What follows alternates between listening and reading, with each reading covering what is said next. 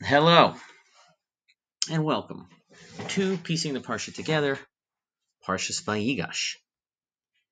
Last year, we focused on the idea of Vayigash as sort of the conclusion of the Galus story of Yosef, but it can also sort of set up the future for Bnei Yisrael and Mitzrayim. Because at the end of the Parsha, Bnei Yisrael is in fact in Mitzrayim.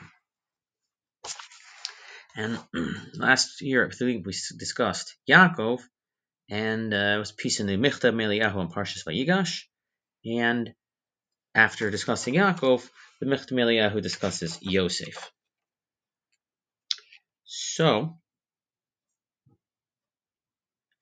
he describes here a number of steps that Yosef takes, in particular now that he is in his position as the viceroy in Egypt. And the first thing he says is that if Yosef is the viceroy in Egypt, and Yosef is able to support Mitzrayim through the famine, that there's a hope that they will remember that and treat their Jewish guests, their Jewish citizenry, nicely. Additionally, Rev. Dessler discusses Yosef's actions as the ruler, and he talks about two different steps taken in dealing with the Egyptians during the famine.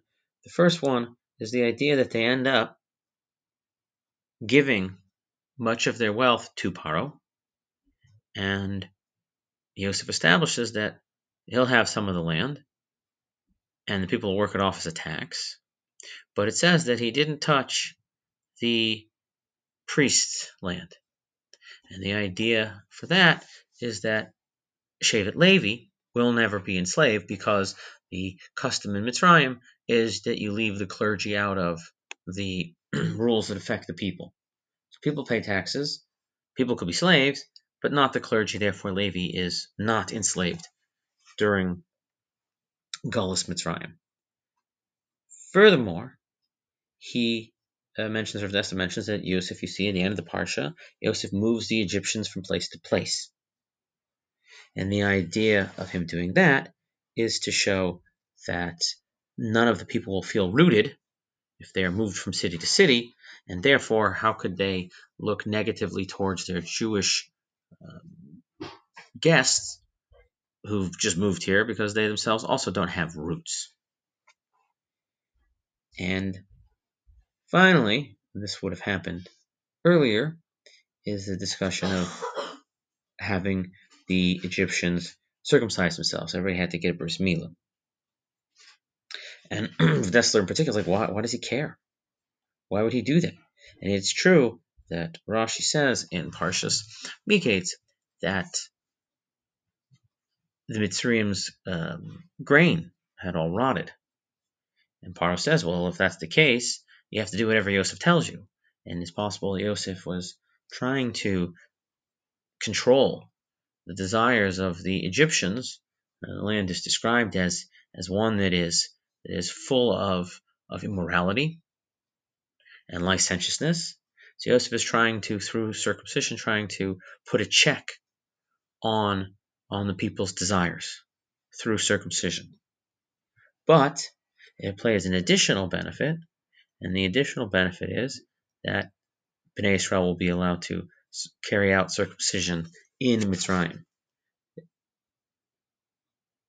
And at least the Levi'im fill this throughout their time in Mitzrayim. So, Rev. Dessler then concludes, trying to explain why there are so many different steps taken. By his count, it's at least 4. Why are there so many steps taken to prepare for this Galus? He says it's going to be different. We have, unfortunately, other examples of Galus throughout Jewish history, and you don't see the amount of planning that went into this. And he says that Mitzrayim is a little different, and Mitzrayim sort of represents a greater level of impurity than the other Galuses. And I mean, the term he says is that Mitzrayim is described as the chariot for impurity.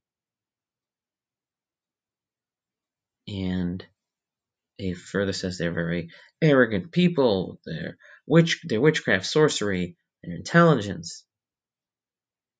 And the Galus is obviously very, very intense. So, and we know there's another Chazal that says that Bnei Yisrael had sunk to the 49th level of impurity in Mitzrayim, and if they had stayed any longer, they may never have been able to get out. So Yaakov, mentioned last year, Yosef, mentioned this year, took steps to prepare Bnei Yisrael for the long Galus that is Mitzrayim. And Rev. Dessler concludes this piece by saying that the generation we find ourselves now is the ikviz of the Mashiach, the beginning of the Messianic time period. And he says that that's a generation that's, full of chutzpah and brazenness. And there's all kinds of, different influences mixed in, similar to Mitzrayim. And he says, our point is we may be, still benefiting, still being under the influence of that. And what do we do to make sure that we prepare ourselves to be able to withstand all the different influences and the outside factors that can have an impact on our own behaviors? And it's appropriate if the Parshios at the end of Safer Baratia seem to be focused on Galus and lessons to take away from Galus. So you can see what Yaakov and Yosef do in order to try to prepare Bnei Yisrael to survive the lengthy Galus that is Mitzrayim, but obviously the implication for us is to be aware of our own surroundings and see where we might be influenced and see ways for us to strengthen ourselves so that we can remain more uniquely Jewish, which is our ultimate goal, and that we will then be able to make it through this Galus. Wish everyone a wonderful Shabbos. Thank you for listening. See you next time.